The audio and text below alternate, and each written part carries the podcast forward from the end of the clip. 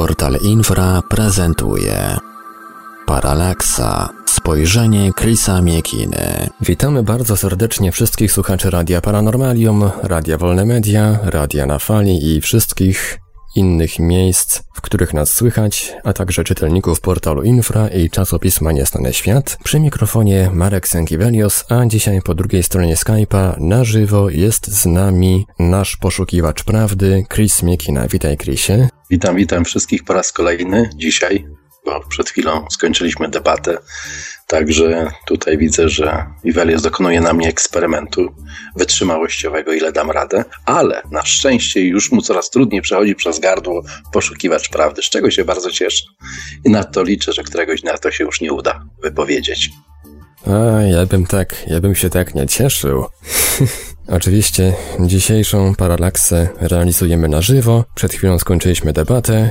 Nie schodzimy z anteny, dalej kontynuujemy nadawanie audycji słownych, tak zwanych gadanych. Możecie Państwo zadawać swoje pytania. Dzisiaj będziemy dyskutować o wizjach podróży na Marsa. Możecie dyskutować, możecie pytać. Nasz numer telefonu to 32 746 0008, skype radio.paranormalium.pl, numer gadu gadu 36 08 8002. Czekamy też na Wasze pytania i komentarze na czacie Radia Paranormalium na www.paranormalium.pl, na Facebooku, na koncie Radia Paranormalium i w grupie tematycznej Radia Paranormalium a także w grupie czytelników Niesnego Świata. Można również pytać drogą e-mailową na adres radio.paranormalium.pl, a także poprzez SMS-a. Nasz numer to 517 986 778. Krysie, na ekrany polskich kin wszedł właśnie nowy film pod tytułem Marsjanin. Czy mógłbyś przybliżyć naszym słuchaczom, o czym on opowiada? Nieco na przekór tytułowi, głównym bohaterem filmu nie jest istota, o której pewnie niektórzy w tym momencie pomyśleli.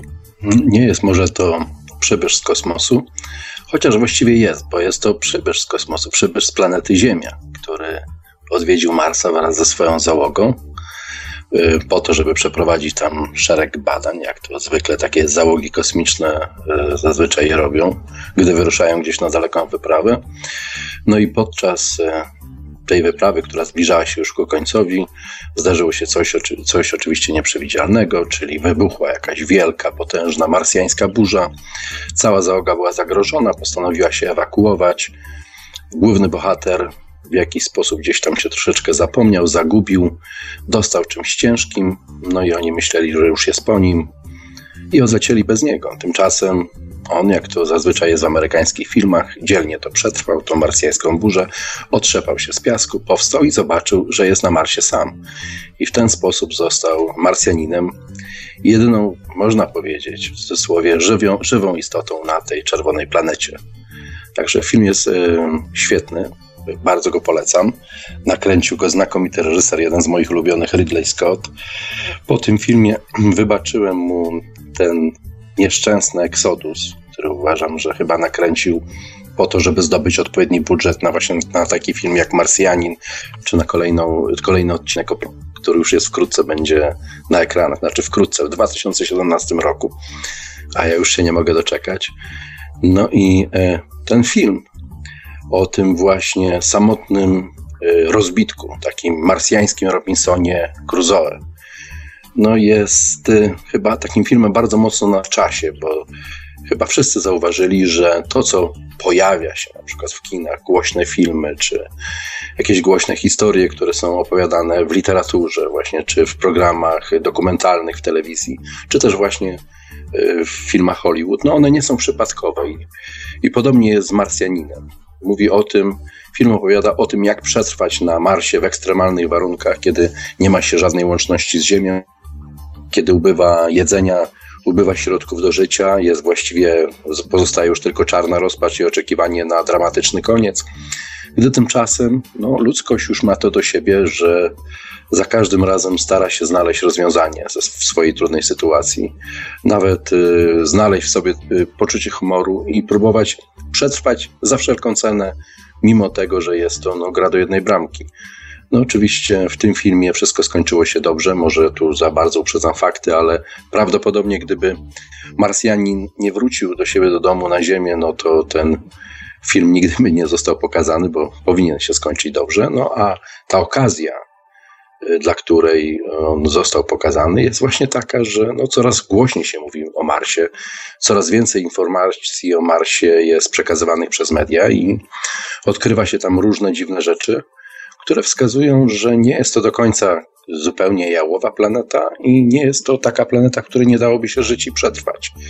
Także film jest takim rodzajem przygotowania ludzkości, można powiedzieć nawet, ponieważ jest to film popularny, jest to film przygodowy, bardzo dobrze się go ogląda, jest świetnie opowiedziany, do tego, że lada chwila będziemy mieli okazję zamieszkać na jeszcze jednej planecie, co oczywiście będzie największym wydarzeniem chyba w historii ludzkości, bo po raz pierwszy, jeżeli do tego dojdzie oczywiście, no człowiek wreszcie wyjdzie ze swojego grajdołka z Ziemi i stanie na innej planecie. Do tej pory udało mu się być tylko przez chwilę na Księżycu. Księżyc nie jest planetą, więc dlatego to wydarzenie z Marsem byłoby takie doniosłe. Już jeszcze raz zachęcam do filmu. Jest to ten sam reżyser, który nakręcił film Prometeusz, tą tak jakby pierwszą część Obcego. I bardzo się cieszę, że będzie ją kontynuował. Film myślę, że podobał się większości. E, książka jest e, również bardzo interesująca, na której powstał film i co ciekawe została napisana przez kompletnego, napisana przez kompletnego debiutanta i jest na Amazonie od 2011 roku. Nikt się nią tak za bardzo nie interesował.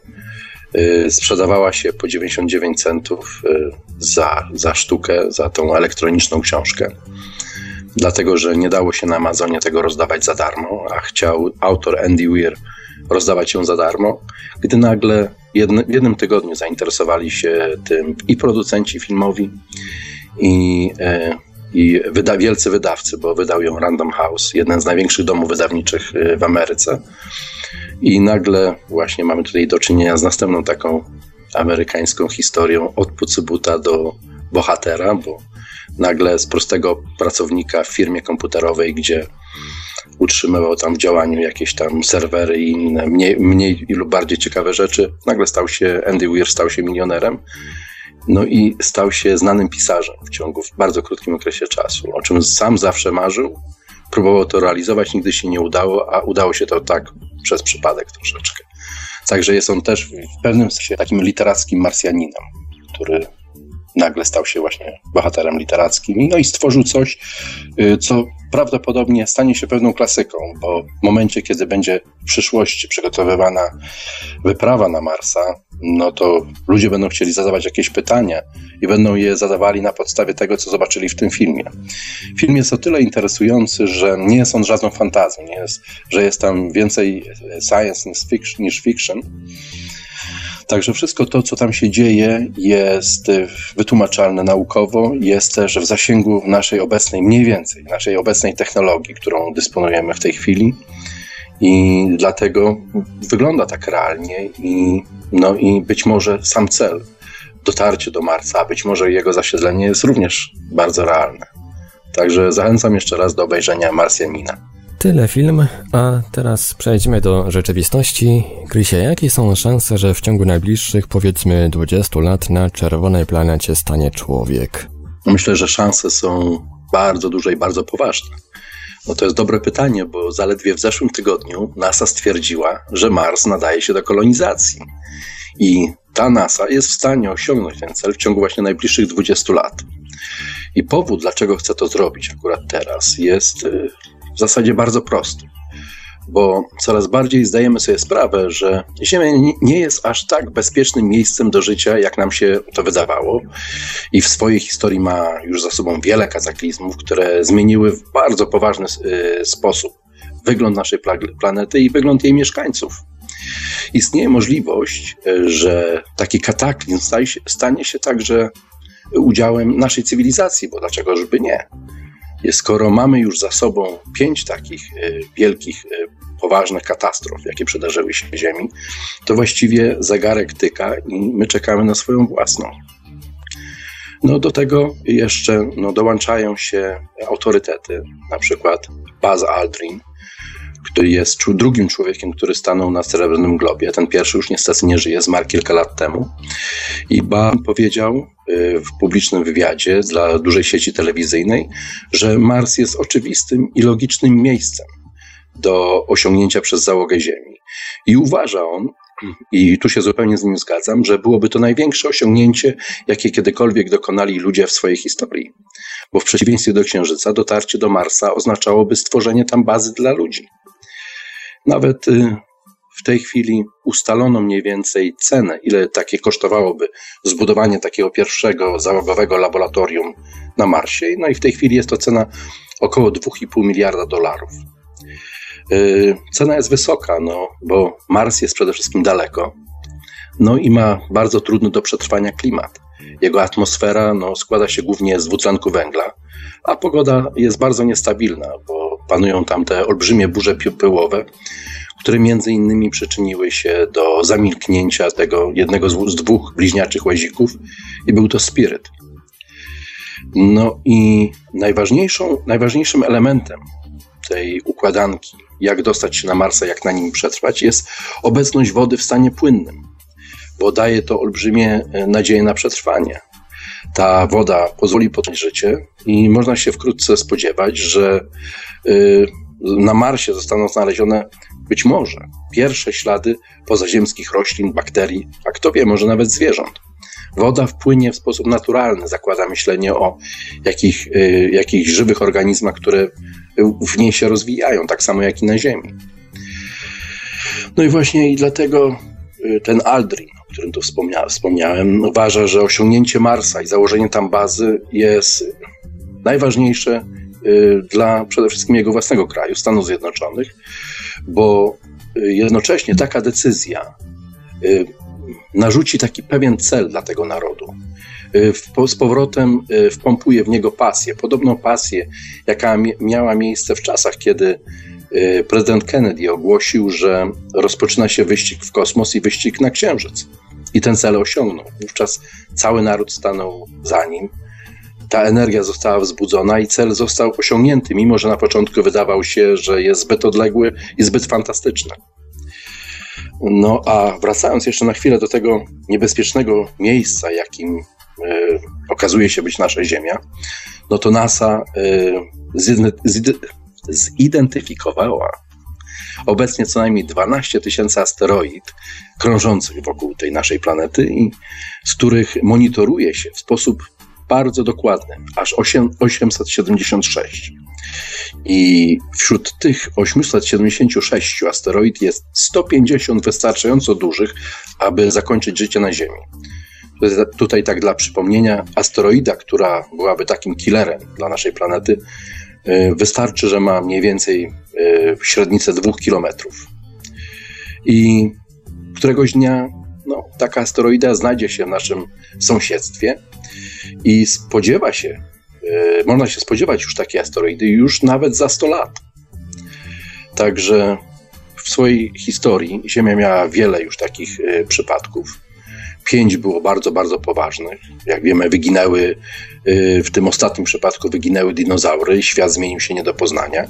Dzięki temu byliśmy my, no ale my teraz nie chcemy tak łatwo odejść, dlatego nadarza się świetna okazja, żeby znaleźć właśnie taką zapasową planetę i tą zapasową planetą byłby właśnie Mars. I, I kto wie, być może w najbliższych latach, kilkudziesięciu latach uda się właśnie doprowadzić do tego, że obecność człowieka na, na czerwonej planecie będzie permanentna i będzie to miejsce, gdzie będzie można przechować przynajmniej część ludzkości po to, żeby gdy, gdy dojdzie rzeczywiście do katastrofy na Ziemi, by móc mieć na tyle siły i energii, żeby powrócić na Ziemię i spróbować ją znów odbudować dla ludzi. A z jakiego kraju pierwszy człowiek na Marsie będzie pochodził? Jeszcze do niedawna oczywiste wydawało się, że będzie to obywatel Stanów Zjednoczonych, jednak w ostatnich latach sporo się w NASA pozmieniało, a teraz coraz większe szanse na prześcignięcie Amerykanów mają Chińczycy. Myślę, że szanse Chińczyków są raczej iluzoryczne. Ja dokładnie przyglądam się temu, jak rozwija się y, ten program kosmiczny w Chinach. I mimo, że ten kraj poczynił olbrzymie postępy, no ciągle te technologie nie nadążają y, za, za tymi krajami przodującymi, przede wszystkim jak Stany czy, czy Rosja, czy choćby nawet Indie. Bo tu trzeba przypomnieć, że Indie również wysłały swoją satelitę, która krąży wokół Marsa. To jest coś absolutnie niebywałego.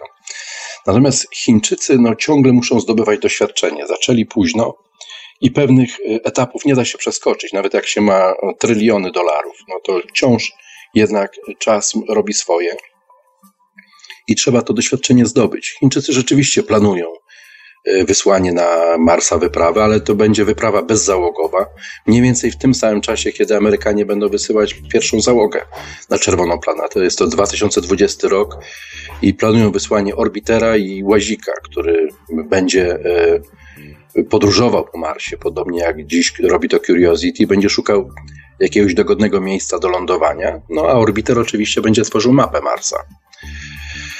Także nie ma pewności, czy, czy Chińczycy mają odpowiednią technologię i wiedzę, żeby przetrwać e, na czerwonej planecie i sami sobie zdają z tego sprawę. Pierwsze próbki gruntu, które chcą pobrać z Marsa i wysłać je na Ziemię, no ich plan przewiduje dopiero na 2030 rok. I Nadal to będzie wyprawa robotów, więc nie będzie to załogowa wyprawa. Do tego czasu Amerykanie zbudują tam najprawdopodobniej swoją bazę. I, y, I problem głównych Chińczyków jest w tym, że y, ten ich cały program kosmiczny tak naprawdę zależy w dużej mierze od polityki.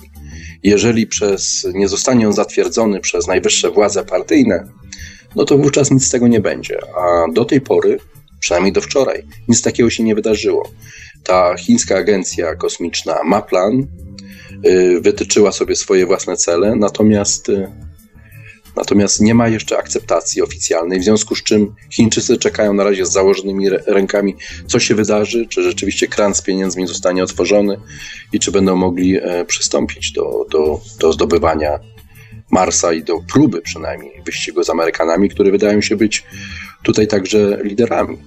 Myślę, że y, o wiele bardziej zaawansowani technologicznie w tym wyścigu do Marsa są y, choćby Rosjanie, którzy co prawda mają swoje własne problemy, ale nie należy ich lekceważyć. I to, że nie udało im się z tą olbrzymią sondą Phobos Grunt, no to nie znaczy, że to zakończyło kompletnie ich pomysły i program kosmiczny.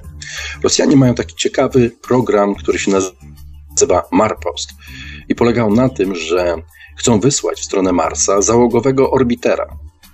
Także nie będzie to statek kosmiczny, który wyląduje na czerwonej planecie, a będzie tylko orbitował, ale będzie miał na swoim pokładzie załogę.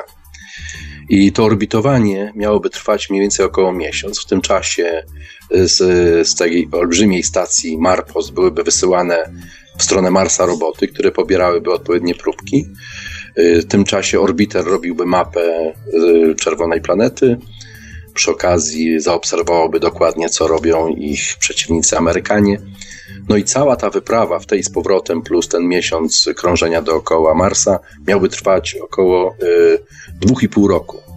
W tej chwili jest to już możliwe, dlatego że Rosjanie kończą, kończą swój moduł do stacji ISS, ale mają taki pomysł, że w momencie, gdyby ich wyprawa na Marsa została zatwierdzona i stała się priorytetowa, co jest możliwe, zwłaszcza w obecnej sytuacji politycznej, wówczas ten moduł zostałby użyty jako część tego olbrzymiego orbitera, który pofrunąłby w stronę Marsa.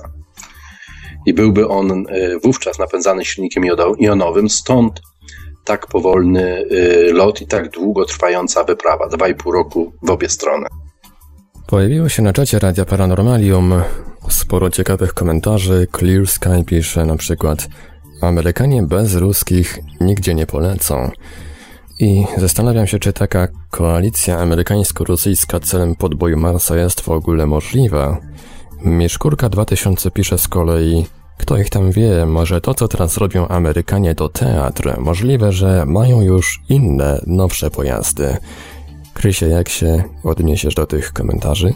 No, to jest w ogóle bardzo ciekawa historia tej y, współpracy amerykańsko-rosyjskiej w przestrzeni kosmicznej, bo z jednej strony, zobaczmy, te kraje miały zimną wojnę, już miały wymierzone na siebie rakiety, a, a mimo wszystko udało im się stworzyć program Sojus Apollo, współpracować razem w kosmosie. Dziś, kiedy Putin jest wrogiem numer jeden e, prezydenta Obamy, nie przeszkadza to wcale, żeby sojuzy w tej z powrotem latały z załogą, progresy z zaopatrzeniem. Nic nie zmienia to w kwestii właśnie podboju kosmosu i lotów kosmicznych wśród obu tych krajów. Także jest dużo pomysłów i dużo wspólnych planów.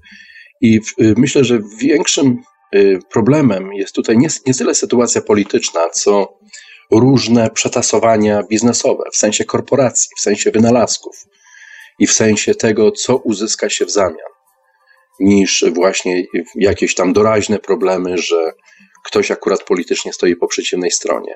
Jakby ten program kosmiczny udowadnia, że praktycznie wszystko jest możliwe i y, oba te kraje w swojej historii tych lotów kosmicznych i podboju kosmosu do tej pory wykazały, że można powiedzieć, że idealnie uzupełniały się nawzajem. Bo zobaczcie, a na przykład Amerykanie stworzyli świetny pojazd kosmiczny typu na przykład Apollo, ale Rosjanie mieli lepszą rakietę i taką mają do tej pory. Amerykanie wysłali swoje sondy dalej niż ktokolwiek inny na sam kraj, z kraju Układu Słonecznego, ale z kolei Rosjanie opracowali świetne technologie budowy y, stacji kosmicznej. Bez ich technologii ISS w ogóle nigdy by do tego nie doszło, do, do, do zbudowania takiej stacji. Rosjanie, tu przypomnę jeszcze z historii, zbudowali kiedyś stację Mir, zbudowali stację Salut, to były ich e, zdobyte olbrzymie doświadczenia. Natomiast Amerykanie w tym samym czasie zbudowali maleńkiego Skylaba, no, który długo nie polatał i spłonął. Także obecna stacja jest praktycznie jej architektura, jej konstrukcja jest w większości pomysłu Rosjan, a co najmniej jej połowa została zbudowana przez Rosjan. Także mimo wszystko oba te kraje e, w tym podboju kosmosie, kosmosu wspierają się nawzajem i, i tutaj jest, jest wszystko możliwe, zwłaszcza gdy cel jest wyraźny i jest się czym dzielić na końcu. Jeżeli coś takiego się znajdzie, jeżeli okaże się, że wujkowi samemu, samowi zabraknie pieniędzy czy jakiejś technologii, wówczas nie będzie żadnego problemu, żeby, żeby zaprosić Rosjan do współpracy i zrobić coś wspólnie. I vice versa. Podobnie będzie z Rosjanami, że jeżeli będą chcieli coś bardzo zrobić, zwrócą się do Amerykanów o pomoc, bo mają za sobą lata współpracy. Kolejne pytanie łączy się z jeszcze jednym pytaniem, dlatego zadam może teraz obydwa. Pomówmy teraz o samym Marsie. Co słychać na czerwonej planecie? Co ciekawego udało się odkryć lub zbadać w ostatnim czasie? Łazik Curiosity potwierdził niedawno, że na Marsie występuje woda w stanie ciekłym. Czy oznacza to automatycznie, że na czerwonej planecie istnieje też i życie? No, automatycznie oczywiście e, nie oznacza to nic. Oznacza to tylko to, co, to, co nam powiedziano, że istnieje tam y, ciekła woda. Możemy mieć jedynie nadzieję, że Mars nie jest do końca sterylną planetą, że y, przynajmniej w takiej płynnej wodzie mogą pływać jakieś różne drobne ustroje. No i y, zauważono to przede, przede wszystkim najpierw, zauważono te czarne smugi na zdjęciu satelit, satelitarnym z Mars Reconnaissance Orbiter, i te smugi tej, które zidentyfikowano jako smugi wody, no spływały właśnie po zboczu tej, tej wysokiej góry Mont Char. Mont Char, tu przypominam, ma prawie 5 km wysokości, także więc jest to solidny kawał góry w środku krateru Gale'a, gdzie operuje Curiosity. A ponieważ Curiosity się tam znajduje, więc y, y, jest naturalna taka jakby potrzeba i pomysł, żeby y, łazik podjechał bliżej, no i sfotografował y, ten, te cieki wodne z najbliższej możliwej odległości. No i tutaj, e, tutaj zaczyna zaczynają się właśnie pojawiać najrozmaitsze problemy, bo y, gdyby wydaje się, że no jest to kwestia tylko decyzji, żeby tym łazikiem podjechać, ale prawdopodobnie tak się nie stanie.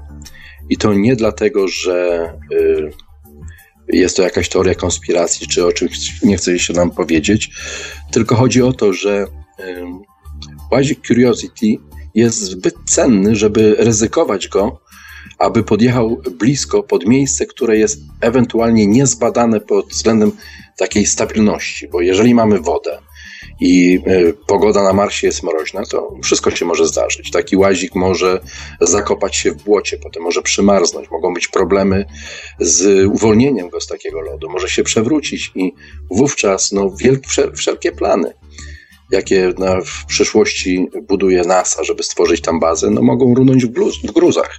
Curiosity jest niezbędny, żeby być na miejscu i stworzyć te pierwsze warunki do tego, żeby znaleźć właściwe miejsce i odpowiednie okoliczności, jakie panują na Marsie, y, do tego, żeby właśnie, żeby wylądowała tam załoga, wylądowała bezpiecznie i mogła zacząć budowę. Informacja o tym, że jest tam woda, jest oczywiście niezwykle ważna z wielu innych względów, bo jeśli jest woda, łatwiej jest cokolwiek budować. Na przykład jest taka świetna koncepcja, żeby zbudować y, iglo z zamarzniętej wody, z lodu, który będzie odporny na przykład na promieniowanie kosmiczne i dzięki temu będzie mógł bezpiecznie przykryć y, przyszłą ewentualną bazę, jaka tam panuje. Jeszcze jeden problem y, z, z Curiosity. Dlaczego nie chce się, żeby zbliżał się do tych cieków wodnych, jest taki bardzo wydawałoby się prozaiczny problem. Kiedy Curiosity y, był niemalże gotów do startu na swojej rakiecie nośnej w stronę Marsa, sprawdzano jeszcze w ostatniej chwili, czy wszystko zostało zabrane i spakowane na pokład, i ktoś otworzył y, hermetyczny pojemnik z wiertłami. I w tym momencie rozhermetyzował go, i do wierteł dostały się ziemskie bakterie.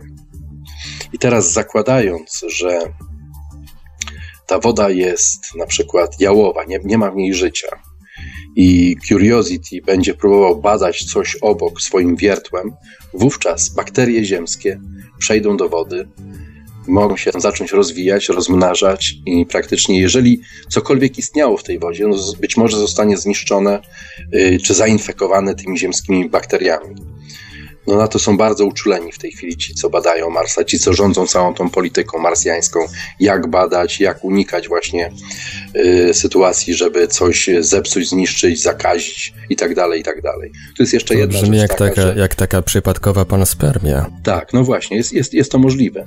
Na przykład, gdyby y, Curiosity odpukać przewrócił się i pękł na przykład, rozpadłby się na kawałki, no to y, w jego wnętrzu części, które, te części, z których zostały zbudowane, one również mają swoje, y, mają te swoje ziemskie bakterie. Także cała ta obudowa jest absolutnie sterylna, jest bardzo, bardzo szczelna. No, puszka Pandory się otwiera.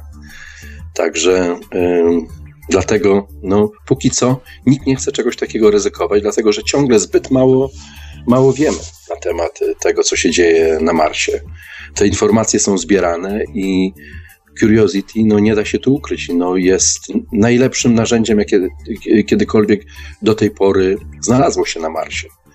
Także jest duża opozycja, żeby nie wysyłać tam y, łazika. No i prawdopodobnie do tego nie dojdzie, zwłaszcza, że z takiego nawet y, y, zwykłego, logicznego punktu widzenia niewiele to wniesie, łazik, który będzie obserwował taki ciek wodny na przykład z 20 metrów y, odległości, no nie będzie miał lepszych zdjęć niż te, które robione są w tej chwili obecnie z orbitera. Będzie mniej więcej widział to samo, ten sam progres wody. Także jeśli nie będzie wystarczająco blisko, to nic to nie zyska. Natomiast może być zagrożeniem, yy, zagrożeniem dla, dla, no, dla bardzo poważnego narzędzia, jakie, jakie w tej chwili działa na Marsie. No właśnie przy okazji tych y, rzek, bo pytali o te różne odkrycia, okazało się, przy, przy, przy, okazji tych cieków wodnych, okazało się, że w ogóle na Marsie kiedyś płynęły y, rwące rzeki. Jakoś tak dziwnie wypływały, bo one wypływały z korony tego wielkiego krateru, w którym w tej chwili znajduje się Curiosity. I były bardzo, bardzo y, rwące, a wiadomo to stąd, że zaczęto badać te otoczaki, po których jeździ Curiosity. Curiosity. W tej chwili wody tam nie ma, ale te otoczaki zostały. I na podstawie ich kształtu określono, że y, pokonały dystans 50 km, więc woda musiała być niezwykle rwąca, żeby zanieść taki kamyk na taką odległość. No i no ciekawy jest sposób, w jaki do tego y, doszli, że akurat taki, taki dystans taki otoczak pokonał. I zrobił to właśnie węgierski matematyk, który stworzył taki, on, ten matematyk się nazywał Gabor Domokos.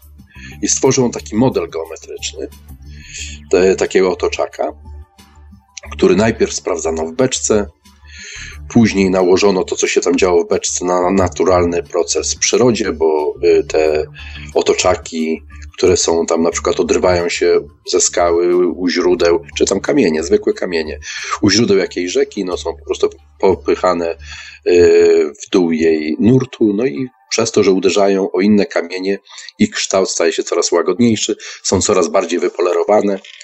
Zbadano to dokładnie między innymi na jednej z takich rwących rzek na Puerto Rico, gdzie mniej więcej co 100 metrów pobierano tysiąc kamieni z dna rzeki i dopasowano to do tych obliczeń do Mokosa. No i okazało się, że wszystko się zgadza.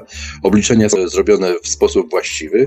Oczywiście dodano do tego, że grawitacja na Marsie jest inna no i dzięki temu określono dokładnie dystans, jaki pokonał otoczak, po którym akurat ten Curiosity przejechał. No i jest to świetne narzędzie na, do, do badania innych planet w przyszłości, bo dzięki będzie można podobne rzeczy zbadać na, na przykład na Tytanie. Jeżeli tam, bo tam również jest planowana wyprawa jakieś tam dużo dalszłości, ale przynajmniej to się już w jakiś sposób sprawdziło. Także no dużo, dużo informacji z Marsa w tej chwili dochodzi. Postaram się troszeczkę skondensować te pytania, bo jest ich naprawdę dużo, jeszcze więcej niż pytań do debat ufologicznych. Słuchaczom, słuchacze chyba nie mają nic przeciwko, ale, ale nie chcę Ciebie też zbyt długo tutaj trzymać, bo już długo z nami dyskutujesz na antenie. Według niektórych entuzjastów potwierdzeniem istnienia na Marsie form życia mają być również fotografie, na których podobno widoczne są jakieś postaci przypominające ludzkie istoty czy też zwierzęta. Na niektórych ze zdjęć wykonanych przez Curiosity widać na przykład coś, co wygląda jak szczur. Ciekawe rzeczy można również znaleźć po bliższym przyjrzeniu się zdjęciom Marsa w aplikacji Google Maps. Jednym z takich artefaktów jest coś, co autor odkrycia nazwał Biostation Alpha. Tak, no fotografie na Marsa no, są oglądane chyba przez tysiące ludzi, no wiadomo, jest to inna planeta, no i ludzie oglądają i doszukują się tam niesamowitych rzeczy. Widziano tam nie tylko szczura, widziano tam yeti, słonia. Ostatnio na przykład y, zauważono tam latającą łyżkę. Y, nie wiem, jak może ja prześla, przesłałbym tak to zdjęcie do radia i można byłoby to pokazać jako ilustrację, bo jest to, a być może to widzieliście, a jeśli nie, no to zachęcam, żeby wstukać w Google y, latającą łyżkę na Marsie i wówczas każdy ją zobaczy, bo jest to takie dziwny, dziwny twór geologiczny, czy może nie geologiczny, jak uważają niektórzy, który niemalże sprawia wrażenie, że wisi w powietrzu. I y, ta fotografia na przykład tej łyżki została zrobiona w sierpniu tego roku. No i y, naukowcy od razu to wyjaśnili. Uważają, że jest to pareidolia, czyli y, oznacza to, że nas, nasz mózg inter, interpretuje obserwowany jakiś nieznany obiekt, porównując go do tego, co jest mu już znane. I dlatego y, stara się okiełznać to nieznane i w jakiś sposób ubrać w coś, co rozpoznaje z łatwością. Stąd te właśnie szczury i inne zwierzęta. No, no, tak samo na przykład było ze skamieniałą iguaną, którą też niedawno odkryto. To jest chyba ostatnie zdjęcie takie, które y, viralowo fruwa po internecie i rzeczywiście no, przypomina to e, w pewnym sensie iguanę, ale no, trudno traktować to jako skamieniałe zwierzę. Szczególnie ze względu na to, że Mars podlega pewnym procesom geologicznym i można je porównać do tych procesów, na przykład, jakie zachodzą w takich parkach narodowych jak w Colorado czy Utah, gdzie mamy mnóstwo takich e, skalnych posągów rozmaitej wielkości. Są to twory natury, ale jeśli im się dobrze przyjrzeć, no to przypominają różne jakieś tam mitologiczne postaci, przypominają Indian, przypominają najrozmaitsze stwory. To wszystko zrobiła natura i proces zwietrzenia.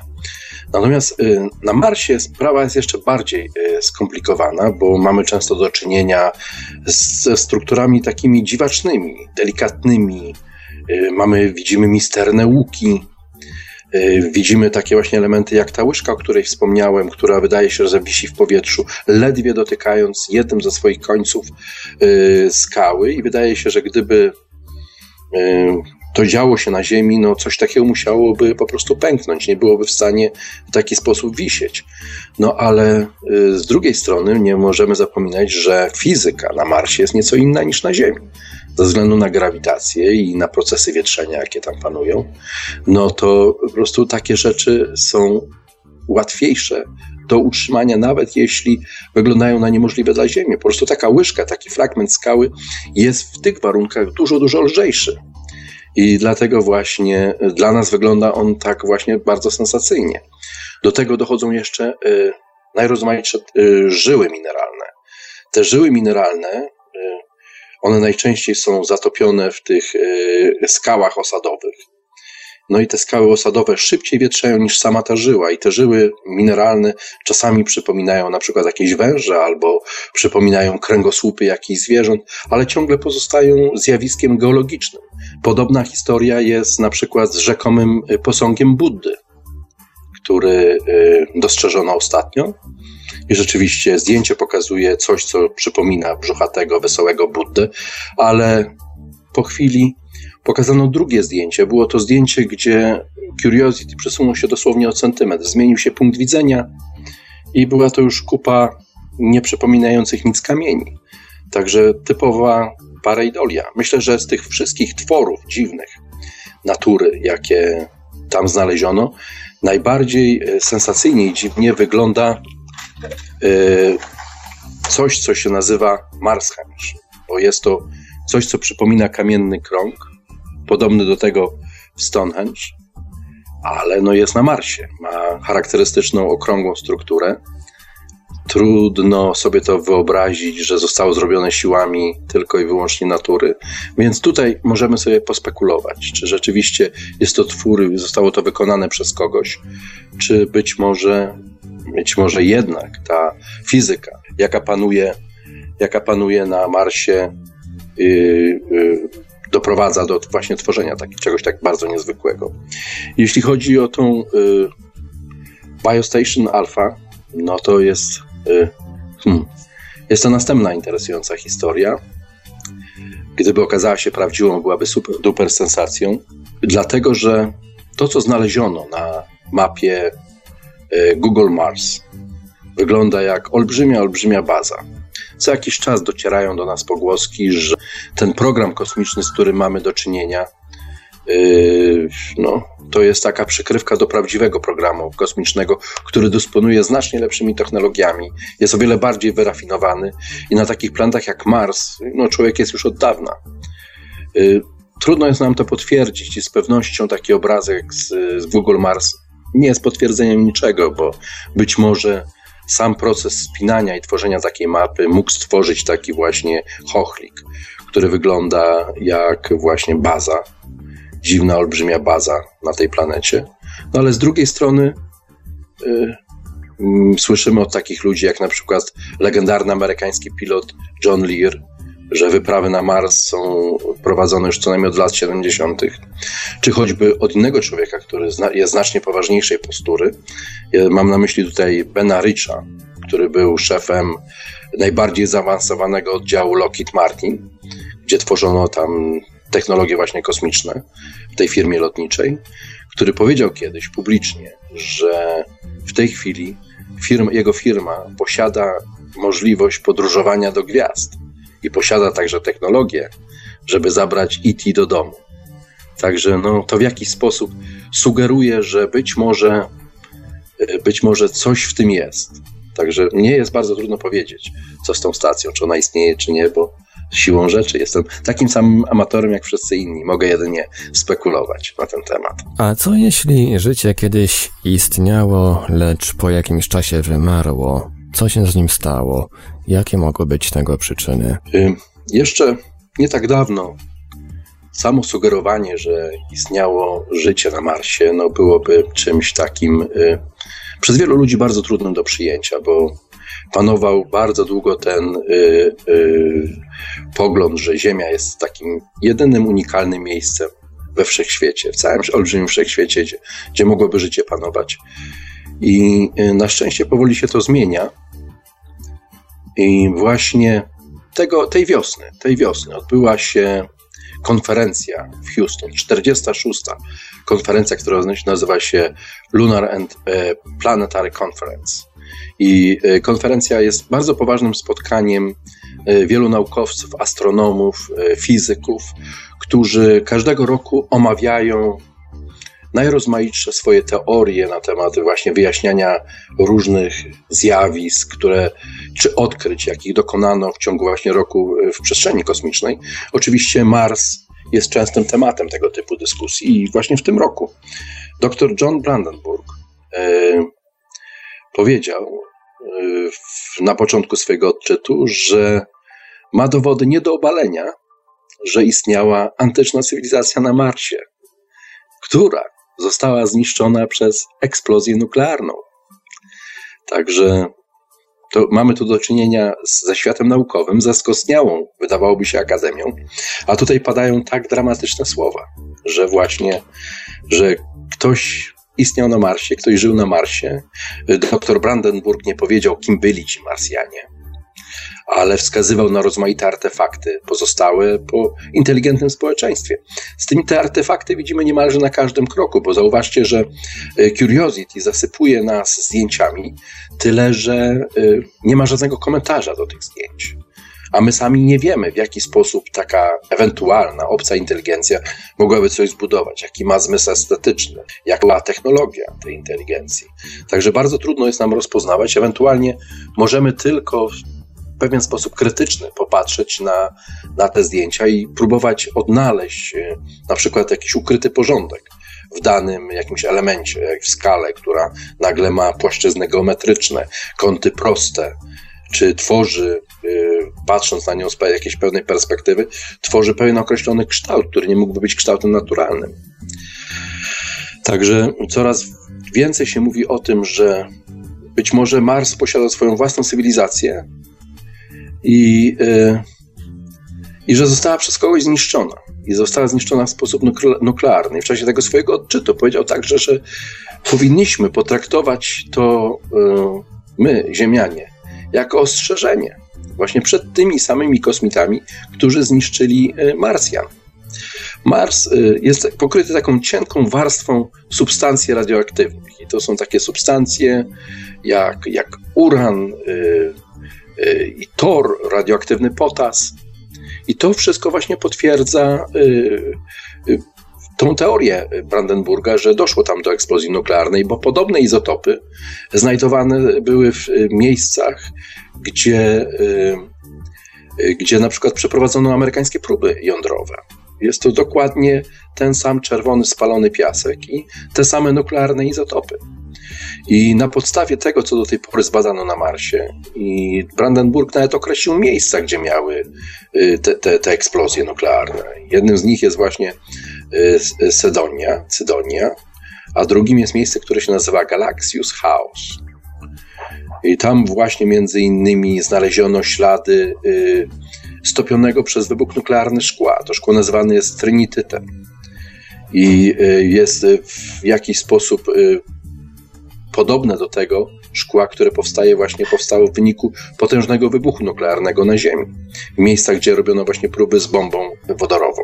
Co ciekawe, taki trinityt spotyka się także na Saharze, gdzie nikt nie słyszał o podobnych właśnie próbach nuklearnych, także być może ciągle istnieją karty historii naszej Ziemi, które właśnie yy, no, trzeba będzie jeszcze odkryć i sprawdzić, co tam się mogło stać. Także wydaje się, że, że właśnie, że hmm, jest, istnieje możliwość istnienia, istnieje możliwość funkcjonowania kiedyś w przeszłości e, jakiejś cywilizacji na Marsie. I w tej chwili praktycznie dowody są nie, nie do odparcia na to, że życie na Marsie zostało zniszczone przez y, potężne wybuchy nuklearne które no, praktycznie doprowadziły do kompletnego zniszczenia tej planety. A które z dokonanych do tej pory na Marsie odkryć można Twoim zdaniem uznać za takie najważniejsze, takie historyczne? Myślę, że e, każde odkrycie na Marsie jest absolutnie historyczne. Z tej prostej przyczyny, że nie zrobił tego nikt wcześniej. Także jest to coś, e, cokolwiek zostanie tam, jest tam odkrywane, czy rozumiane, jest, jest czymś absolutnie niezwykłym. Sam fakt, że e, ludzie obrali sobie taki odległy cel, jeszcze przecież w XX wieku, w czasach, kiedy w tym samym wieku, w którym praktycznie ledwie się oderwali od Ziemi, nie wystarczył im księżyc, już zaczęli, zaczęli myśleć o następnych planetach, o podboju kosmosu, kosmosu. Jest to chyba niezwykłe dla naszej ludzkiej rasy, że w ten sposób patrzymy na świat, że szukamy jakiejś ekspansji, że szukamy jakiejś drogi wyjścia z tej naszej maleńkiej Ziemi, gdzieś tam na krańcu wszechświata. I yy, co ciekawe, taki pierwszy, chyba największy wyczyn to było w ogóle, żeby dolecieć do tej planety. No i, no i dotarł do tego amerykański, do, do Marsa jako pierwszy, dotarł amerykański satelita. Był to pierwszy yy,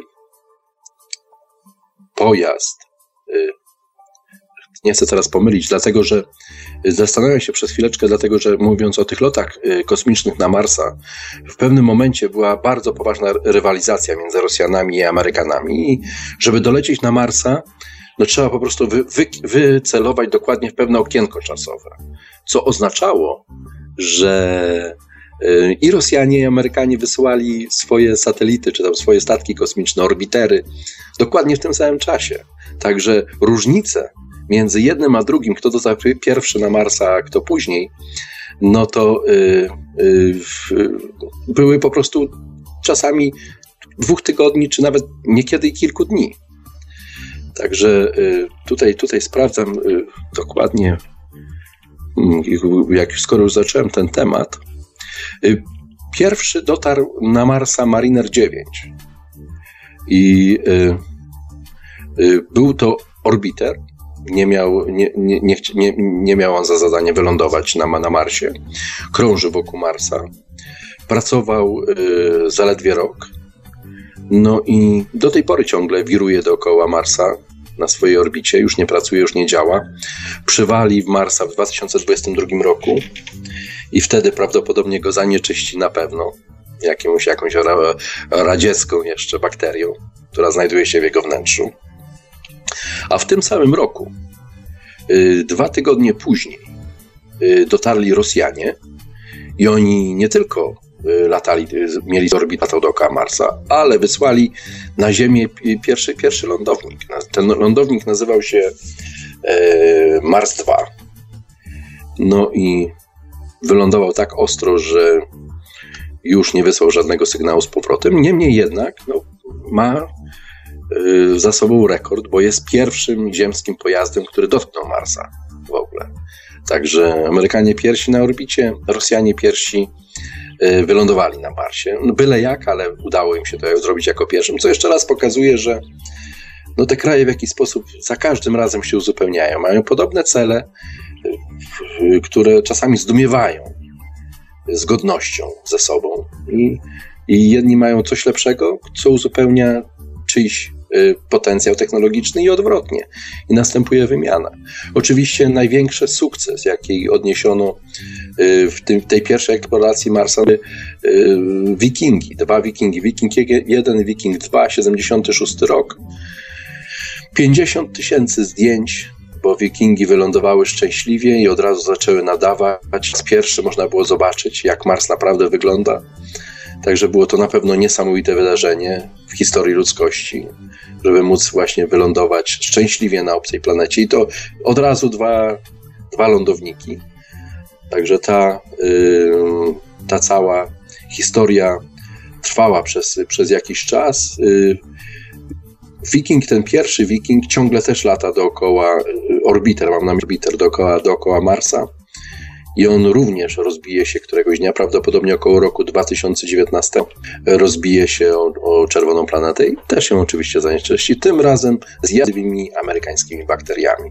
No i potem poszło już jakby trochę lepiej, bo y, mocno przeciwni Amerykanie wysłali pierwszego łazika Sojournera, Miał co prawda zaledwie 63 cm długości, pracował 3 miesiące, ale sukces był wielki, bo pierwszy pojazd zaczął poruszać się po Marsie, bazać różne kamienie z jednej i z drugiej strony.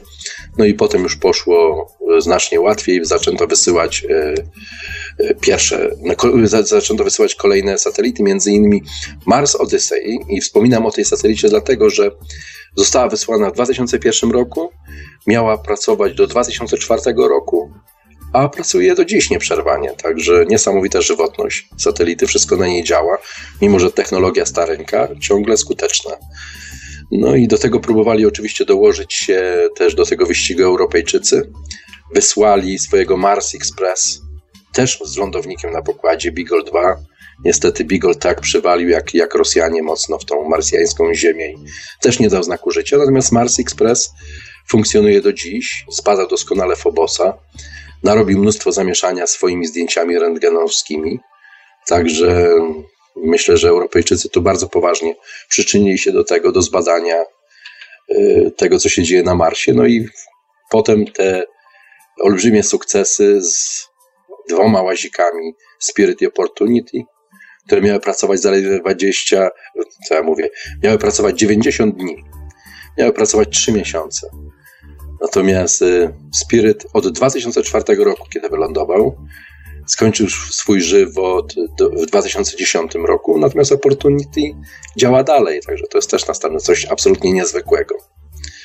No i już potem pojawiają się kolejne wyprawy amerykańskie, zagęszczają przestrzeń. W tej chwili Amerykanie posiadają trzy satelity y, dookoła y, Marsa, także dość dobrze go obserwują i fotografują. Rosjanie próbowali ich skontrować tym swoim wielkim, wielką wyprawą Phobos Grunt, która miała wylądować na Phobosie, pobrać próbki, wrócić z powrotem na Ziemię, a jednocześnie zostawić na orbicie marsjańskiej chiński, chińskiego satelitę. Y, no niestety, jak wiemy, wyprawa się nie powiodła, utknęła na orbicie okołoziemskiej, została stracona w bardzo kontrowersyjnej historii. Nikt nie wie dokładnie, co tam się stało. Rosjanie oskarżają, że był to jakiś amerykański sabotaż że nie chcieli mieć konkurencji. No ale myślę, że no, y, Rosjanie nie powiedzieli jeszcze ostatniego słowa. Chińczycy mają ochotę tam jeszcze polecieć i y, nawet swoją wyprawę na, na Marsa organizują Japończycy, także ruch w tamtą stronę jest niezwykły.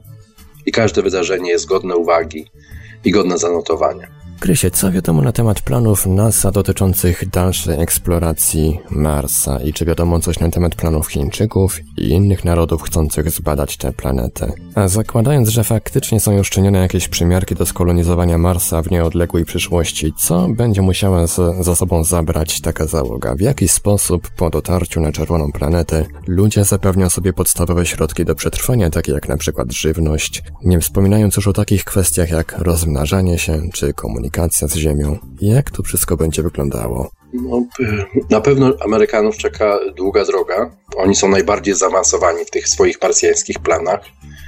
Zaczynam tutaj od początku tego od pierwszego Twojego pytania. Już mi zadajesz je całymi seriami. Ja myślę, że Wy tam się gdzieś w tle z Piotrem naradzacie, jak mi tutaj zadać takie pytanie, że jak skończycie pytać, to ja już nie będę pamiętał, co było na początku. Tak źle nie będzie. Ty nas Ale zawsze... dobrze zrozumiałem to ostrzeżenie na samym początku, kiedy powiedziałeś, co powiedziałeś. Będę się starał. Może lepiej, może gorzej, jakoś, żeby dojechać do końca tej paralaksy marsjańskiej i nie, no, utknąć, nie utknąć na Marsie. Y, to Amerykanie no, tą swoją pierwszą załogową wyprawę na Marsa planują na 2030 y, rok i właściwie wszystko wskazuje na to, że ich, nikt ich w tym nie wyprzedzi. No taka wyprawa, jednak mimo wszystko to jest bardzo poważna sprawa i trzeba dokonać paru prób, y, zanim do tego dojdzie. I ta, te, te próby, te pierwsze poważne próby, które mają właśnie otworzyć tą drogę na Marsa, są związane y, przede wszystkim z asteroidami i kosmicznym robotem, który w tej chwili jest w budowie. Ten robot zostanie wysłany w przestrzeń kosmiczną i wynajdzie sobie jakiś e, średnich rozmiarów asteroidę, schwyta ją i odholuje ją na orbitę Księżyca. I tam sobie ta asteroida będzie latać dookoła Księżyca. I kiedy już tam będzie umieszczona w bezpieczny sposób, wówczas poleci na nią e, kapsuła e, Orion, która już jest zbudowana, w wersji oczywiście załogowej. No i na tej asteroidzie właśnie ci astronauci będą trenować lądowanie na takiej mniej więcej powierzchni, jaka jest na Marsie. Także blisko domu, w miarę bezpiecznie, próba generalna, czy to wszystko wytrzyma. Także pomysł jest dość ciekawy, jednocześnie fajnie się to wpisuje w tą całą historię, którą przez jakiś czas trudno było zrozumieć, skąd ta fascynacja nagła asteroidami. Natomiast okazuje się, że asteroidy to nie tylko ewentualne bogactwa mineralne, jakie można z nich wydobyć, ale jednocześnie niezły poligon. I y, no, doceniono to także u Chińczyków, bo oni też mają parę pomysłów takich, żeby y, polecieć na asteroidę i żeby właśnie potrenować takie załogowe, ewentualne lądowanie na jakimś, w jakimś obcym środowisku. Przy oczywiście bardzo niewielkiej grawitacji, bo grawitacja na Marsie jest właśnie niewielka, nie jest, nie jest taka znikoma jak na Księżycu, ale nie jest taka jak na Ziemi. Dlatego asteroida się do tego celu nadaje bardzo dobrze.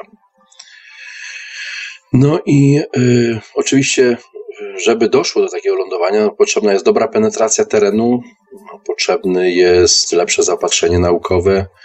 No i y, mimo tych trzech satelit, y, Amerykanie wysyłają jeszcze jedną satelitę, nazywać, nazywać się będzie InSight.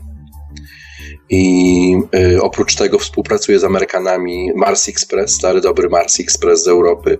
No i ten hinduski y, satelita, którego imienia nigdy nie zapamiętam, który doleciał sensacyjnie niedawno i także w sumie daje to razem sporą ilość y, takiego backupu i sporą ilość wiedzy na temat tego, co się dzieje na Marsie. I kiedy już te wszystkie satelity tam dolecą, będzie wysłany jeszcze jeden łazik który będzie jeszcze większy niż Curiosity. I być może będzie można go później wykorzystać nawet do transportu, tak jak w filmie Marsjanin. Wielu tam elementów, ewentualnie nowej, nowej bazy, która tam ma powstać.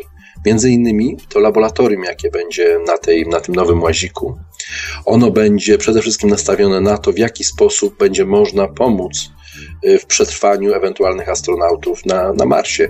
I będzie tam laboratorium, które będzie badać sposoby na to, żeby właśnie z tego dwutlenku węgla wydobyć ten jeden atlen, atom tlenu, no i stworzyć tlen, żeby ci przyszli ziemscy Marsjanie mieli czym, y, czym oddychać. No i Europejczycy jeszcze też się do tego dokładają, bo y, w 2018 roku wysyłają taką wyprawę, która się nazywa ExoMars, i, no i będzie ona miała na swoim pokładzie własnego łazika, także no, będzie ruch, kto wie, czy może trzeba będzie na Marsie jakieś światła wstawić i przepisy ruchu ustalić, bo zrobi się tam tłoczno. Yy, co do planów Chińczyków, o których, yy, no to o planach, o ich planach właściwie wspominałem wcześniej i myślę, że są tak rozciągnięte w czasie, że na razie nie trzeba się nimi niepokoić, bo na pewno nie dolecą tam przed Amerykanami. Na pewno nie mają nic w zanadrzu, oba kraje się doskonale obserwują, znają swój potencjał. Natomiast jest jeszcze jeden pomysł e, co do Marsa, który może się wydarzyć w międzyczasie i e, no, bardzo trudno mi jest go umieścić i znaleźć mu jakieś właściwe, właściwe miejsce, w jaki sposób miałoby się to rozegrać. Mam tu na myśli Elona Muska, który ma obsesję Marsa, który praktycznie cały swój program kosmiczny zrobił po to, żeby któregoś dnia wysłać swoją własną prywatną na Marsa. I on ma taki dość interesujący, choć bardzo, bardzo radykalny pomysł, bo on chce nie tylko dolecieć na Marsa, przepraszam, ale chce zmienić jego, tą jałową Ziemię w coś, co zacznie kwitnąć i rozwijać się tak jak nasza planeta. Także jest to pomysł niezwykły i ma też niezwykły sposób, jak to zrobić. Ten sposób to jest taki, że kiedy dolecisz nad tego Marsa, to przez jakiś dłuższy czas będzie eksplodował szereg ładunków nuklearnych nad na przykład biegunem północnym Marsa i przez to stworzy coś w rodzaju takiego sztucznego mini słońca, no bo jak wiadomo, no słońce jest to taka fuzja termonuklearna.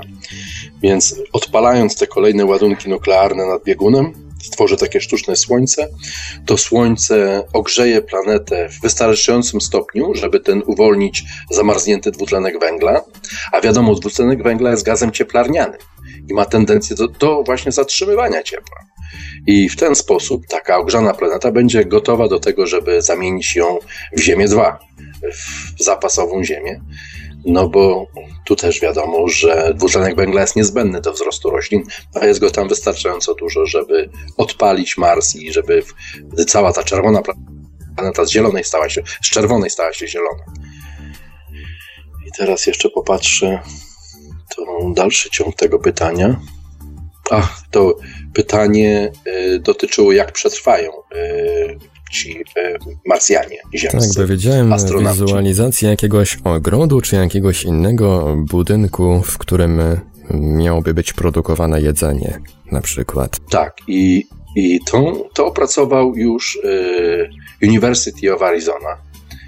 I on zrobił coś w rodzaju takiej cieplarni hydroponicznej. To właściwie nie jest to cieplarnia, bo jest to y, taki, taka tuba aluminiowa o dość sporych rozmiarów, która będzie miała i ogrzewanie, i będzie miała światło ultrafioletowe i wszystko, co jest potrzebne. Natomiast to, co zrobił ten uniwersytet, to opracował specjalny płyn, odżywczy płyn, y, który, dzięki któremu plony, które można osiągnąć, na przykład sadząc tam ziemniaki czy truskawki, są dziesięciokrotnie większe niż byłyby na Ziemi.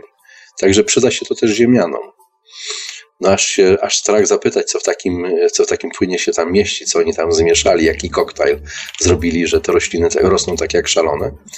A tutaj tak przy okazji przypomnę, że ten Marsjanin, film, mam na myśli w tej chwili film, o którym opowiadałem na samym początku dzisiejszej paralaksy, no właśnie jego takim centralnym punktem jest, jak właśnie przetrwać, bo ten zapomniany astronauta, Mark Watley się nazywał, no doszedł do wniosku, że długo nie pociągnie na tych zapasach, jakie zostały w bazie i musi coś wymyśleć, co zrobić.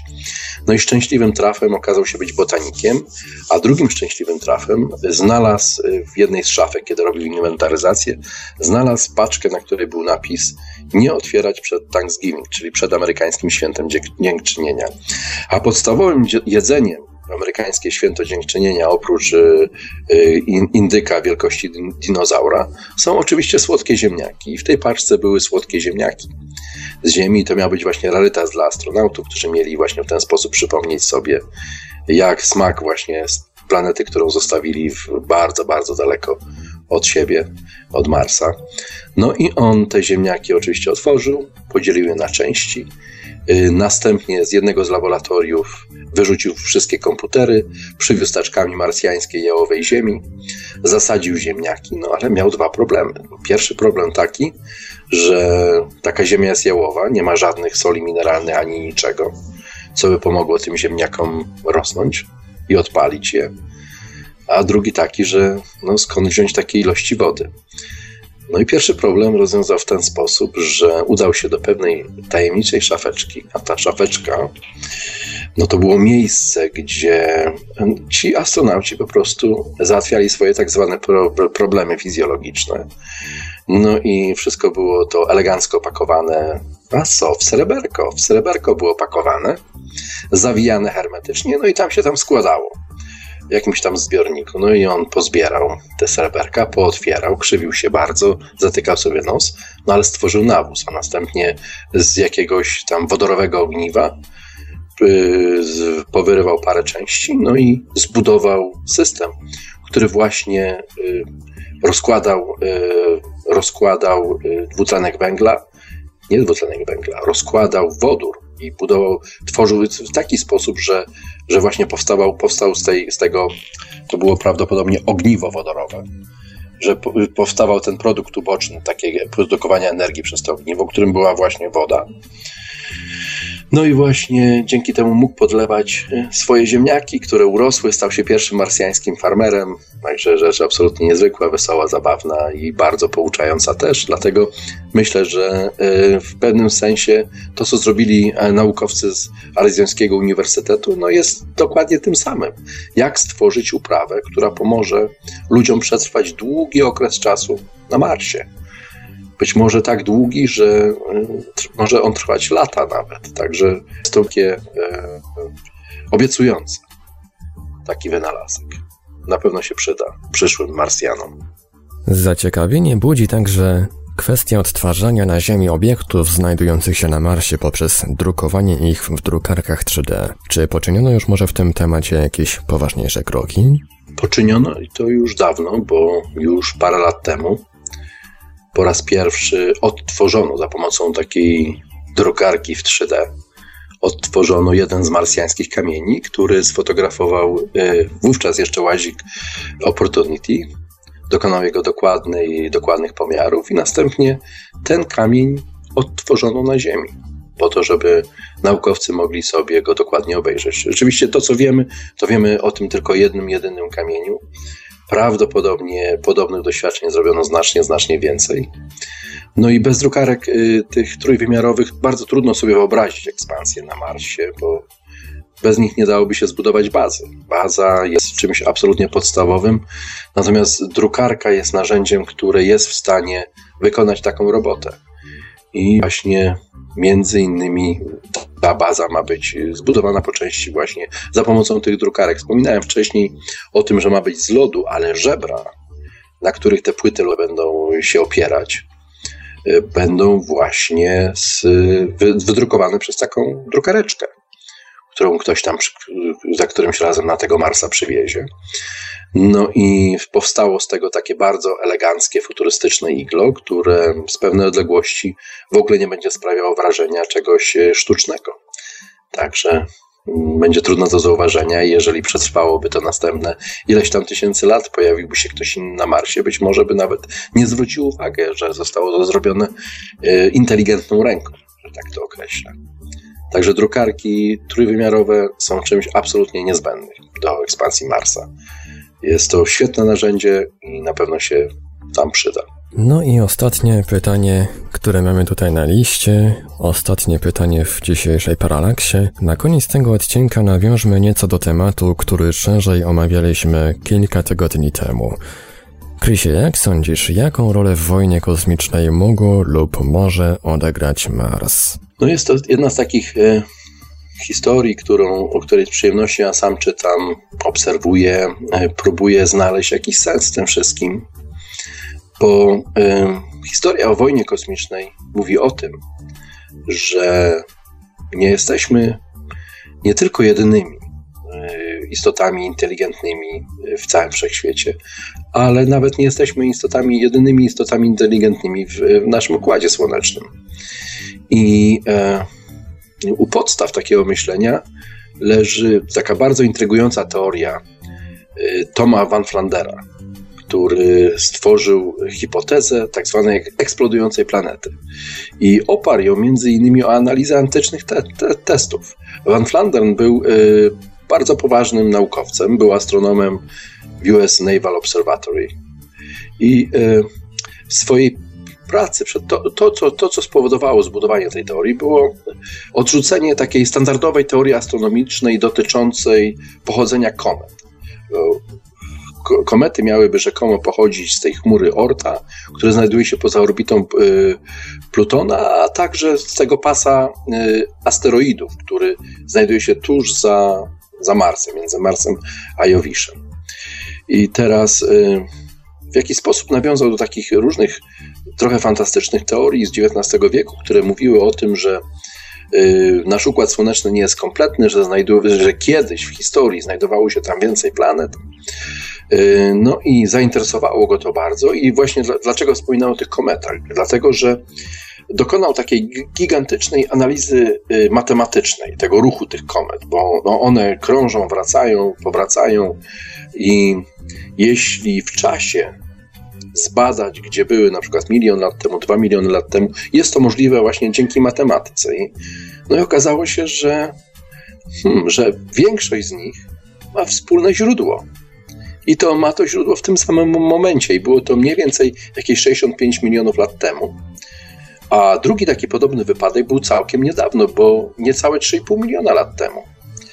I to w jaki sposób potwierdzają właśnie te teksty sumeryjskie i wedyjskie, które, no, które operują tymi samymi datami mniej więcej.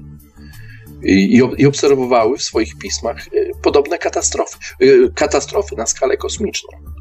Także w tym momencie coś, co jest strasznie starożytne i opowiada o historii, która uważana jest za mity i legendy, pokrywa się z tym, co mogło wydarzyć się w kosmosie na podstawie analizy matematycznej Van Flanderna. Także y, Van Flandern zaczął od, właśnie od, od, od, tego, no i y, y, doszedł do wniosku, że rzeczywiście te, te wszystkie teorie o tym, że, że między Marsem a Jowiszem brakuje jakiejś planety, może być jak najbardziej prawdziwa. Także yy, doszedł nawet do takiego, że uznał, że nawet nie tyle jedna planeta, że być może nawet były to dwie planety. I tu w tej sytuacji Mars mieści się w taki sposób, że, że Mars po prostu nie był osobną planetą, a był księżycem tej właśnie zagubionej, zniszczonej planety, której szczątki w tej chwili wałęsają się po przestrzeni kosmicznej stanowią główną część tego pasa asteroidów pomiędzy Marsem a Jowiszem. Mars był właśnie y, księżycem, krążył wokół tej planety, a ona sama miała wielkość y, Saturna i była zbudowana z ciała stałego, nie jak na przykład Jowisz, który jest planetą gazową, i miała na swojej powierzchni wodę. I to dziś już jest wiadomo. Dziś jest to już do udowodnienia. Także następne dowody na to, że, że, że coś takiego mogło istnieć, przyszły z bardzo nieoczekiwanego źródła, bo przyszły z archeologii, przyszły z Ziemi. I tutaj właśnie przyczynił się e, pewien gość powszechnie znany, Michael Cremo, który nazywany jest zakazanym archeologiem, który zaczął opisywać artefakty, e, które kompletnie nie pasują do naszej historii. I niektóre z nich e, po prostu nie, nie, właściwie nie ma logicznego sposobu, jak je wyjaśnić. Także y, y, musiały, być, musiały być one zostawione, jeżeli, jeżeli one istnieją i są fizycznie możliwe do zobaczenia, no to musiały zostać zostawione, porzucone przez kogoś, kto istniał wiele milionów lat temu, kto funkcjonował wiele milionów lat temu. Na przykład y, we Francji y, w takich starych pokładach geologicznych znaleziono metalowe rury i obliczono, że te rury y, w tym, y, w tym, w tym miejscu, w którym je znaleziono, leżały 65 milionów lat. Nie mogły się tam inaczej dostać. A, I y, to właściwie wywołało taką serię kolejnych naukowych odkryć, których nie rozumiem, a właściwie rozumiem bardzo dobrze, o których nie mówi się głośno. Był taki kanadyjski astronom, nazywał się e, William Ovenden. On z kolei stworzył takie matematyczne formuły y, dotyczące, jak obliczać trajektorię, orbitę i wielkość planet. I on z kolei potwierdził te, te przypuszczenia Van Flanderna, że rzeczywiście taka planeta istniała i potwierdził, że mogła być właśnie wielkości Saturna. E, nazwano tą planetę wówczas, przynajmniej nazwano tą planetę Krypton. Także planetę, tą planetę, z której pochodzi Superman. Ktoś z naszej mitologii obecnej, bohater wielu komiksów. I uznano, że przy tej ilości wody, jaka była na tej planecie, no, musiało istnieć jakieś życie. I to musiało być to życie inteligentne. I to właśnie y, potwierdzają z kolei pisma sumeryjskie, potwierdza Biblia, potwierdzają różne legendy z Mezoameryki. I teraz tutaj taka ciekawostka i jednocześnie taka zagwostka, troszkę sensacyjna, ale skoro istniała taka planeta o takich rozmiarach i istniało na niej życie, to jej życie, to życie, na które na niej istniało, byłoby również takich właśnie wielkich rozmiarów. I to z kolei wyjaśniałoby tą kolejną zagadkę, jaka, panuje na Ziemi, kim byli Nefilims, kim byli ci, którzy przyszli na Ziemię z nieba i później łączyli się z ziemskimi kobietami, mieli z nimi dzieci. Skąd pojawili się giganci na Ziemi? Czy rzeczywiście byli i istnieli? Mamy po nich ślady, mamy po nich kości. I to w tysiącach sztuk. Naukowcy boją się tego jak ognia, ale znowu istnienie takiej planety o takiej wielkości w jaki sposób tłumaczyłoby to, że rzeczywiście kiedyś byli i że rzeczywiście są właśnie rozbitkami po jakiejś ciężkiej kosmicznej katastrofie. A, także po prostu, y, żeby odpowiedzieć sobie na pytanie, na czym polegała ta wojna kosmiczna wiele milionów lat temu, należy nauczyć się odczytywać na nowo te wszystkie historie, mity i legendy, y, jakie spisano w tamtych czasach. No, to znaczy nasza współczesna nauka nazywa je legendami, no bo wyobraża sobie, że ludzie w tamtych czasach nie mieli nic innego do roboty, tylko po prostu wymyślali, zmyślali tyle rzeczy, ile tylko wlazło, po to, żeby było weselej i ciekawiej.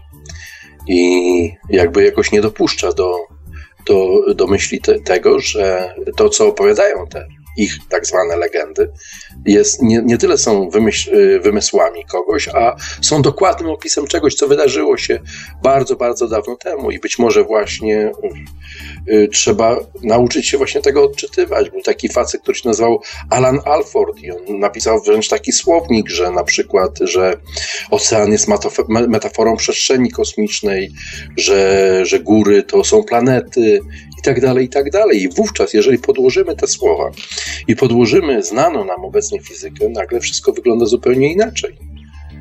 I, I nagle okazuje się, że y, coś takiego mogło rzeczywiście się w przeszłości wydarzyć.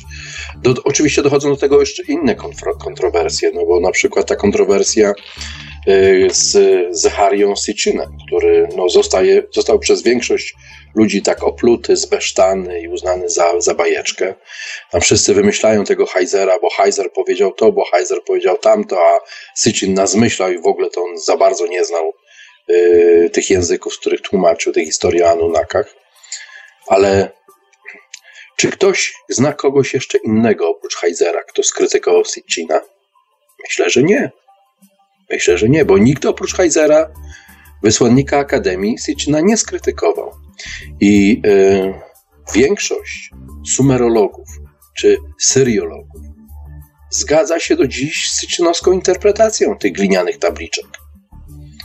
Także to jest y, po prostu dość interesująca historia i sprawa, i myślę, że to niesłusznie tak się tego Sitchina w tej chwili y, po prostu ośmiesza, czy nie traktuje się go zbyt poważnie, bo te historie, które on opisał, mimo że niektóre, y, niektóre rzeczywiście wykraczają już poza wszelką wyobraźnię, niemalże ludzką, to jednak nie można stawiać w tym samym rzędzie, co na przykład opowieści Denikena. No i do tego trzeba jeszcze dodać, że y, z tych wszystkich tabliczek z pismem klinowym, które udało się przechować y, od tamtych czasów, czyli wiele tysięcy lat, może niekiedy pięć tysięcy lat, może 4-3 tysiące lat, masę czasu. Te tabliczki przetrwały do naszych czasów, co pokazuje, jak skutecznym sposobem było wypalanie informacji w glinie, jak trwałym sposobem, bo nasze książki nie przetrwałyby nawet chyba 100 lat obecne. A te przetrwały tysiące lat. I do dziś y, przetłumaczono zaledwie 10% tych tabliczek.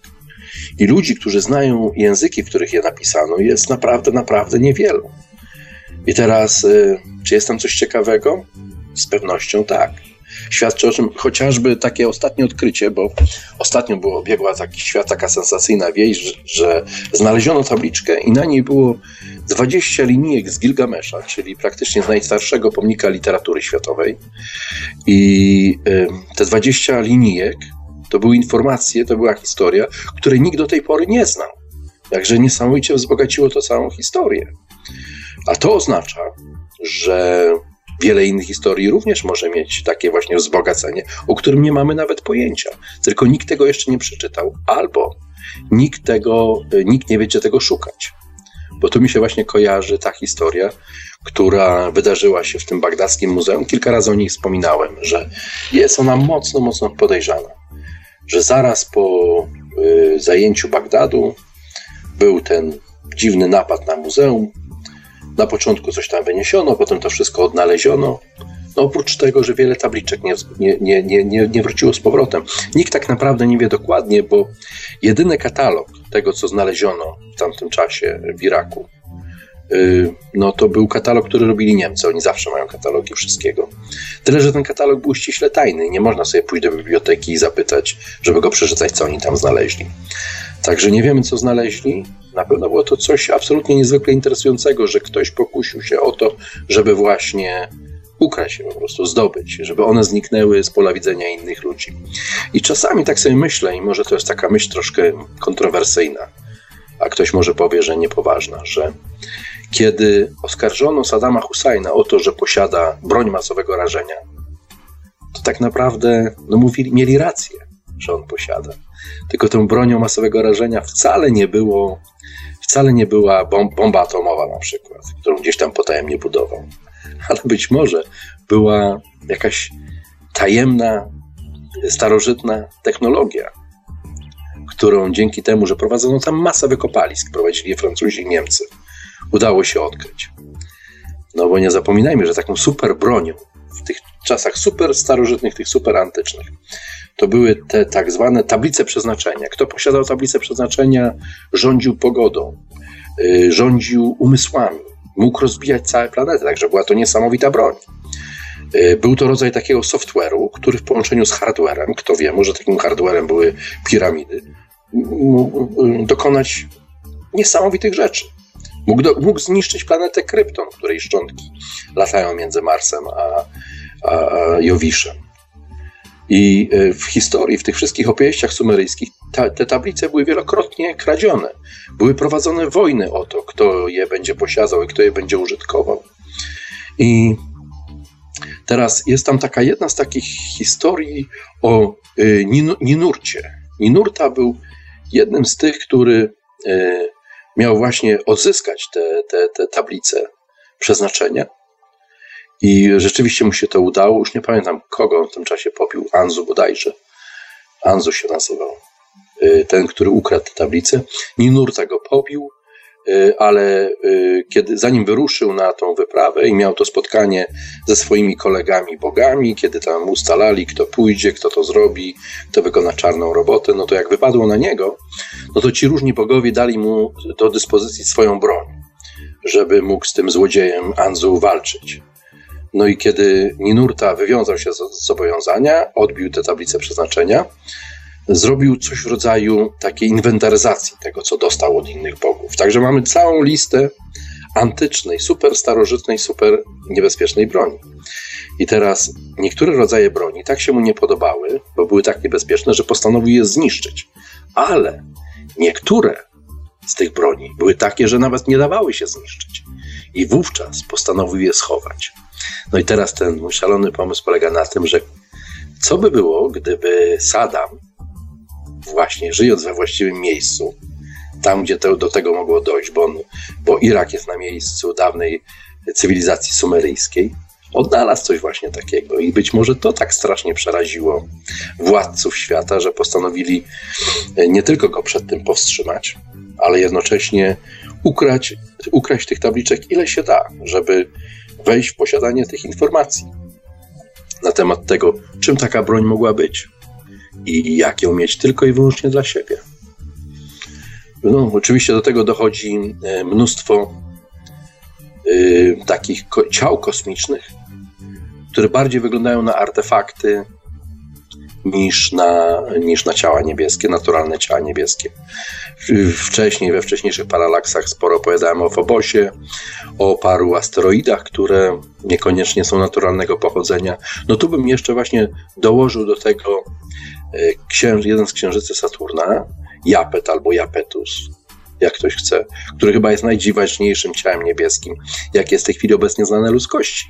Jest ono dziwaczne, ponieważ nie jest okrągłe, jest wielokątem, ma wiele przestrzeni kompletnie płaskich, a jednocześnie wzdłuż jego równika biegnie y, górski wał. Planeta jest płaska niemalże jak stół i ma wiele tych, tak jak powiedziałem, płaszczyzn. Także stojąc na tej planecie, y, horyzont nad nie byłby zakrzywiony, był po prostu prosty jak struna. Y, natomiast ten wał, który biegnie wzdłuż równika tego, tego księżyca, ma trzy rzędy równoległych do siebie łańcuchów górskich, które ni stąd, ni zowąd są straszliwie wysokie, osiągają aż 13 km wysokości. Na dodatek y, powierzchnia tej planety pokryta jest bardzo dziwacznymi kraterami, które są y, sześciokątami. Jaki meteoryt robi sześciokątny krater? Jest to coś absolutnie nienaturalnego, wyglądającego podejrzanie, wygląda na to, że zostało to zrobione sztucznie. I takich dowodów na to, że gdzieś kiedyś w naszym układzie słonecznym istniała e, jakaś inteligentna cywilizacja, jest znacznie, znacznie więcej. Także myślę, że to też w jakimś stopniu napędza ten wyścig w kosmos teraz, że każdy chciałby położyć rękę na tych technologiach, które ewentualnie gdzieś tam się jeszcze zachowały, na tych ewentualnych bibliotekach, które odnajdzie się gdzieś na innych planetach, księżycach czy asteroidach.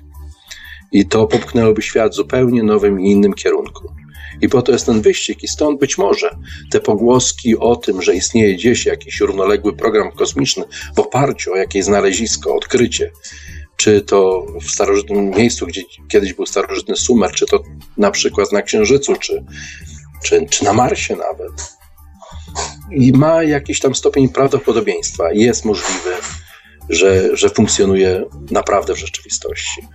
Także wyścig na Marsa w tej chwili ma olbrzymie znaczenie. Nie tylko dlatego, aby stwierdzić, że kiedyś prowadzona była wielka i gigantyczna wojna kosmiczna, ale także dlatego, by móc wreszcie wyjść z ziemskiego grajdołka, stać się poważną cywilizacją, która wędruje nie tylko po własnym układzie słonecznym, ale dociera również do innych planet.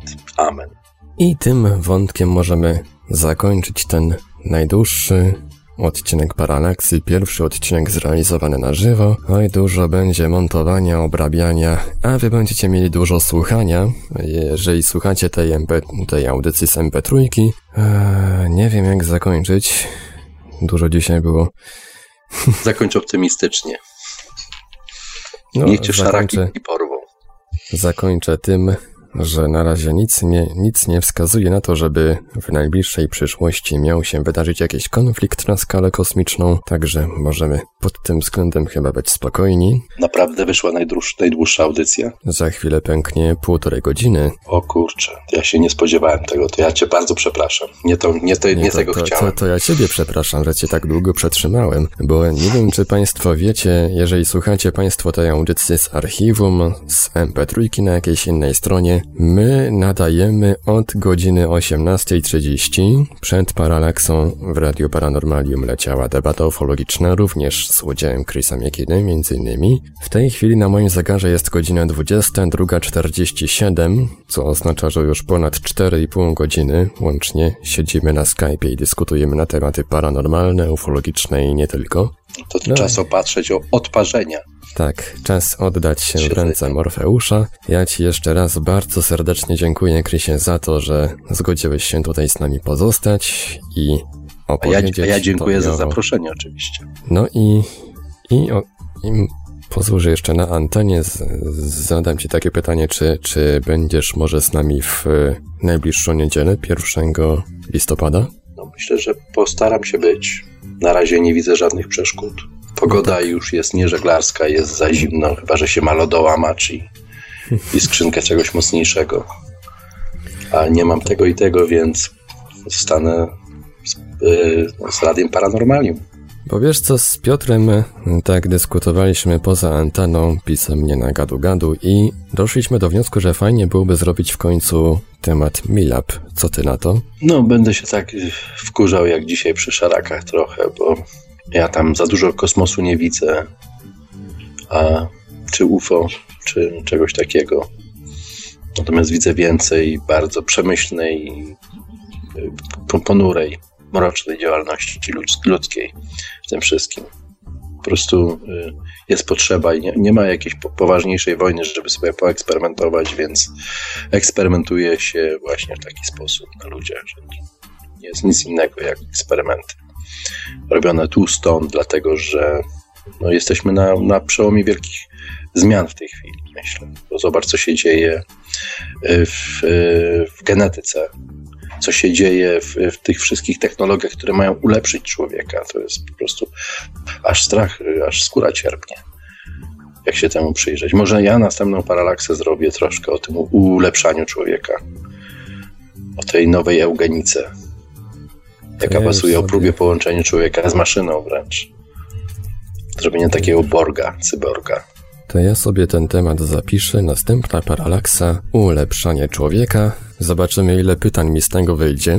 Pewnie znowu no bardzo nie, to, dużo. To, wiesz, może, zawsze możesz wrócić do wojny kosmicznej, a tu już możemy, wiesz, jest 65 milionów lat. Dużo opowiadania. Oj tak. Kawał historii. Tak jest.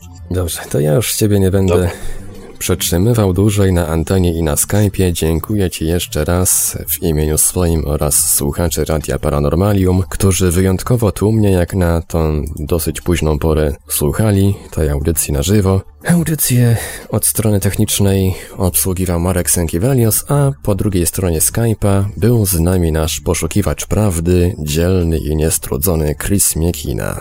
Dziękuję wszystkim, dobranoc. Dobranoc i do usłyszenia ponownie już za tydzień. Produkcja i realizacja Portal Infra www.infra.org.pl